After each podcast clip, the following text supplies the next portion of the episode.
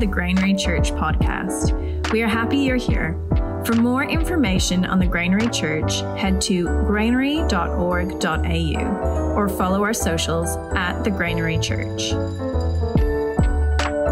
Matthew chapter 2, verses 1 to 12 says, Now after Jesus was born in Bethlehem of Judea, in the days of Herod the king, behold, Magi from the east arrived in Jerusalem, saying, Where is he who is born King of the Jews? For we saw his star in the east and have come to worship him. When Herod the king heard this, he was troubled, and all Jerusalem with him. And gathering together all the chief priests and scribes of the people, he inquired of them where the Messiah was to be born. They said to him, In Bethlehem of Judea, for this is what has been written by the prophet. And you, Bethlehem, land of Judah, are by no means least among the leaders of Israel. For from you will come forth a ruler who will shepherd my people Israel. Then Herod secretly called for the Magi and determined from them the exact time the star appeared. And he sent them to Bethlehem and said, Go and search carefully for the child, and when you have found him, report to me so that I too may come and worship him. After hearing the king, they went on their way. And behold, the star which they'd seen in the east went on ahead of them until it came to a stop over the place where the child was to be found. When they saw the star, they rejoiced exceedingly with great joy. And after they came into the house, they saw the child with his mother Mary, and they fell down and worshipped him. Then they opened their treasures and presented to him gifts of gold, frankincense, and myrrh. And after being warned by God in a dream not to return to Herod, the Magi left for their own country by another way. Now, for hundreds, even thousands of years, a people who'd been specifically chosen by God to be his own people had been shaped and guided by the knowledge that one day God would send them a savior, the Christ, their Messiah. Over the centuries, prophecies dropped hints that were carefully noted and documented. A virgin shall bear a son, and his name will be called Emmanuel. But you, Bethlehem, Ephrathah, though you are small, out of you will come a ruler whose origins are from ancient times. For unto us a child is born, unto us a son is given, and the government will be on his shoulders, and his name will be called Wonderful, Counselor, the Mighty God, Prince of Peace. So every Israelite, from the least to the greatest, knew that one day a deliverer would come to them, and everybody waited in hope that it would be in their time. And then, when he arrived, they were so focused on their expectations and the rules and the regulations that they'd built as they waited that they missed him. Even though that bright hope of the future lasted over 33 years in their lifetimes, their compulsion to do right, to be right, to maintain personal power obscured the eyes of their understanding from seeing the arrival of the one they'd been waiting thousands of years for. It's not that they didn't have the opportunities, but you know what? Religion has a way of diverting us from understanding what it is to follow Jesus Christ.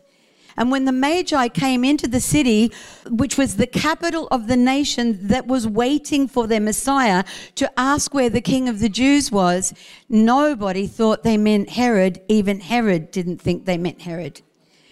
And so he called the religious elite the, the priests and the scribes and the people who understood that kind of thing better than the rest of us, he called them and he said, Where will he be, be going to be born? Because I want to worship him as well.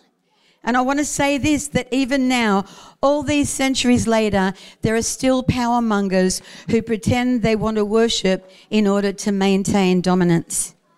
But they knew that the answer was Bethlehem.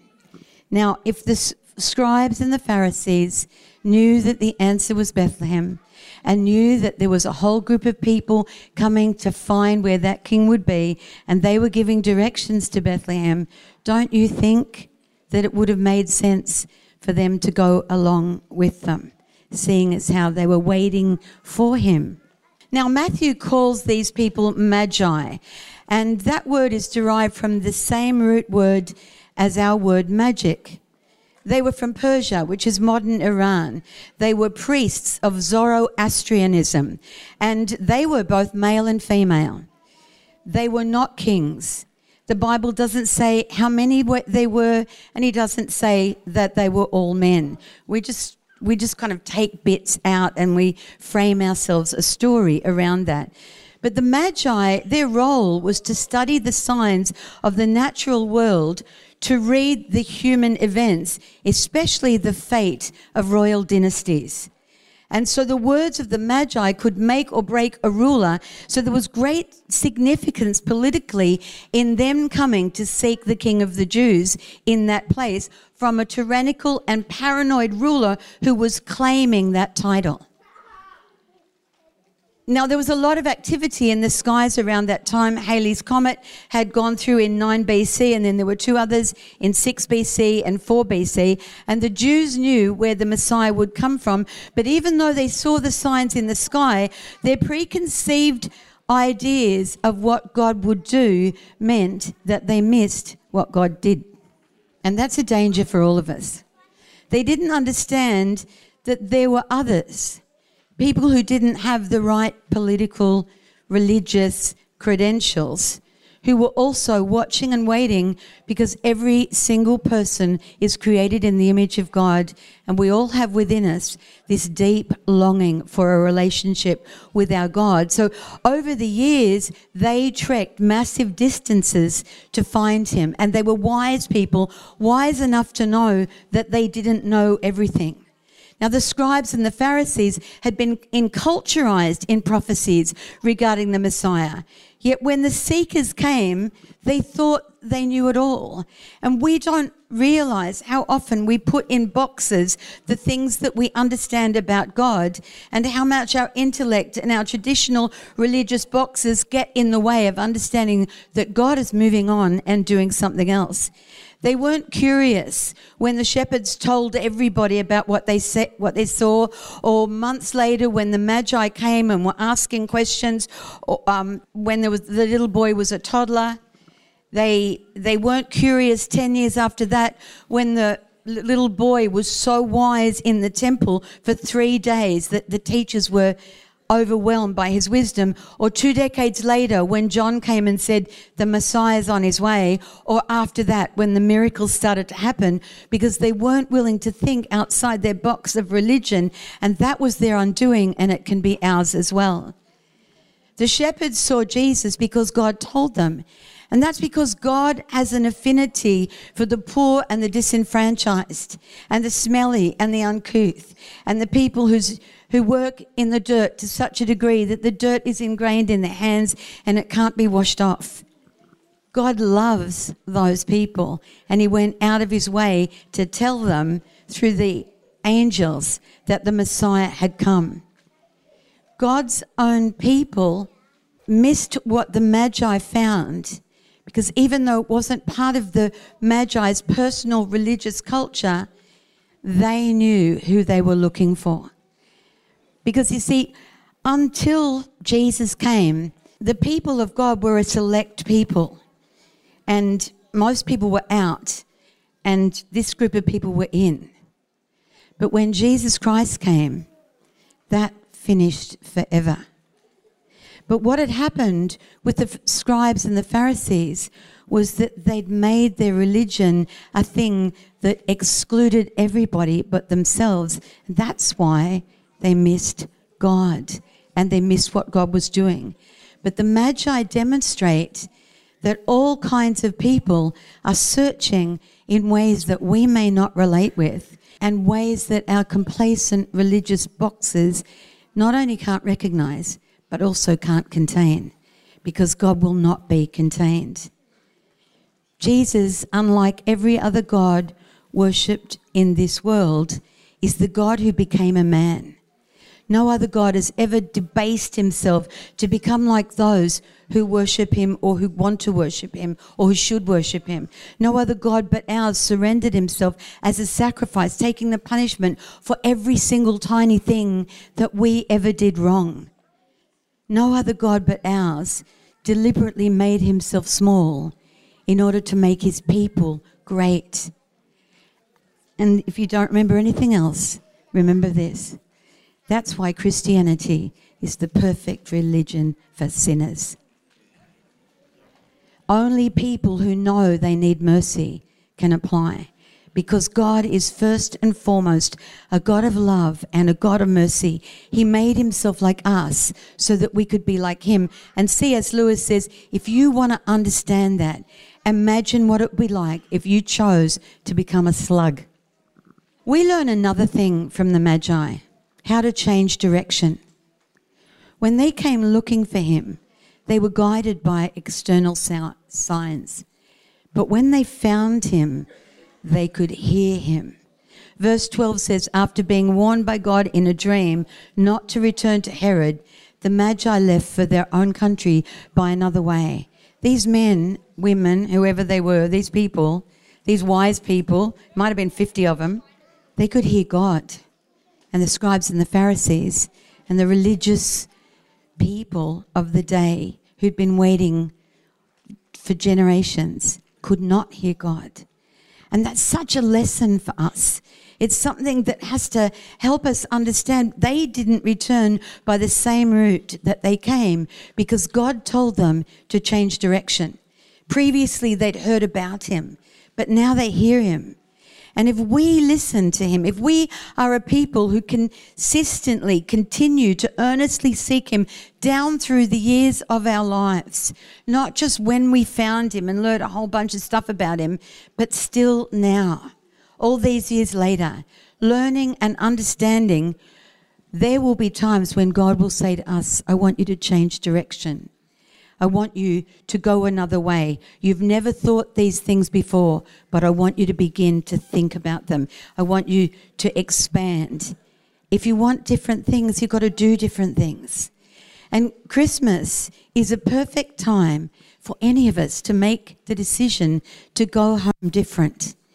If you don't have a relationship with Jesus, I want to tell you this is it's only just a matter of saying to the Lord that you want him in your life. It's it's an incredibly easy thing to do. You don't have to sign on a dotted line. You just have to talk to him. But even for those of us who've known him for a while, he's asking us, like he asked Mary, to make more room in our lives for him. He wants to take up more room in our lives.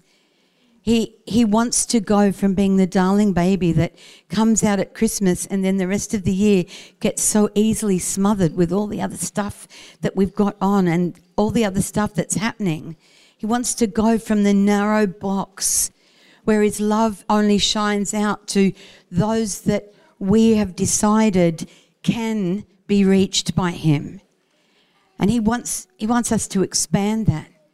And he wants us to understand that when he said, For God so loved the world, when he spoke about all, he actually meant all.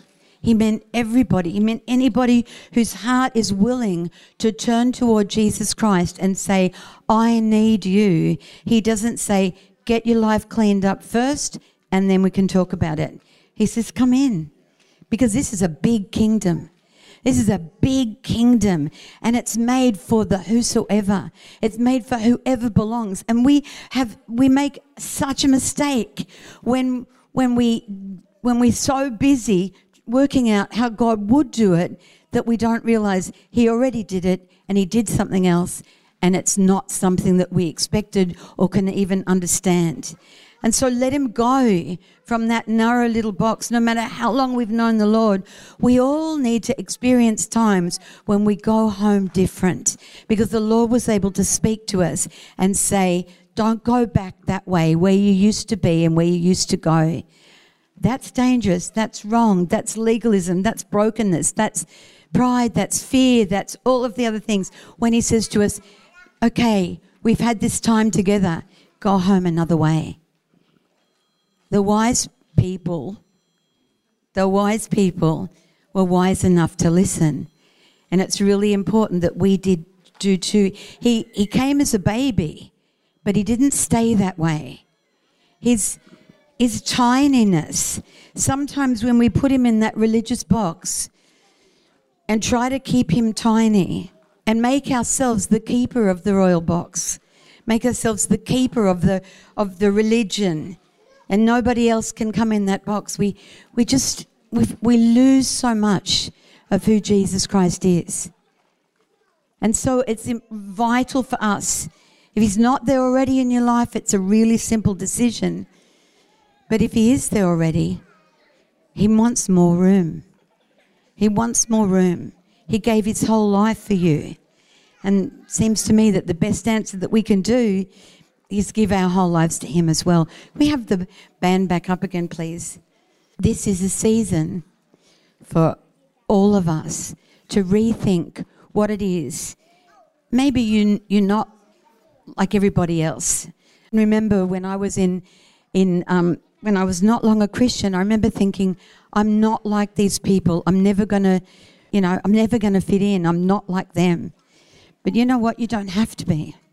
You only have to look to Jesus and find ways to be like him. So, Father, we thank you.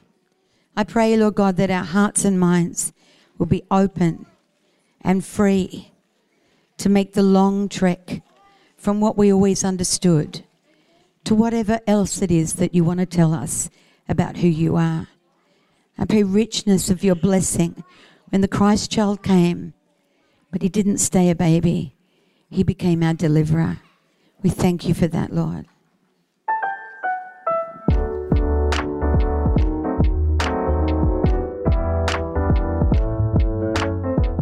Thank you for listening to our Sunday podcast. If you enjoyed it, either subscribe or follow on the podcast app you use to keep up to date on when our next Sunday podcast gets released. May you have a safe and blessed week.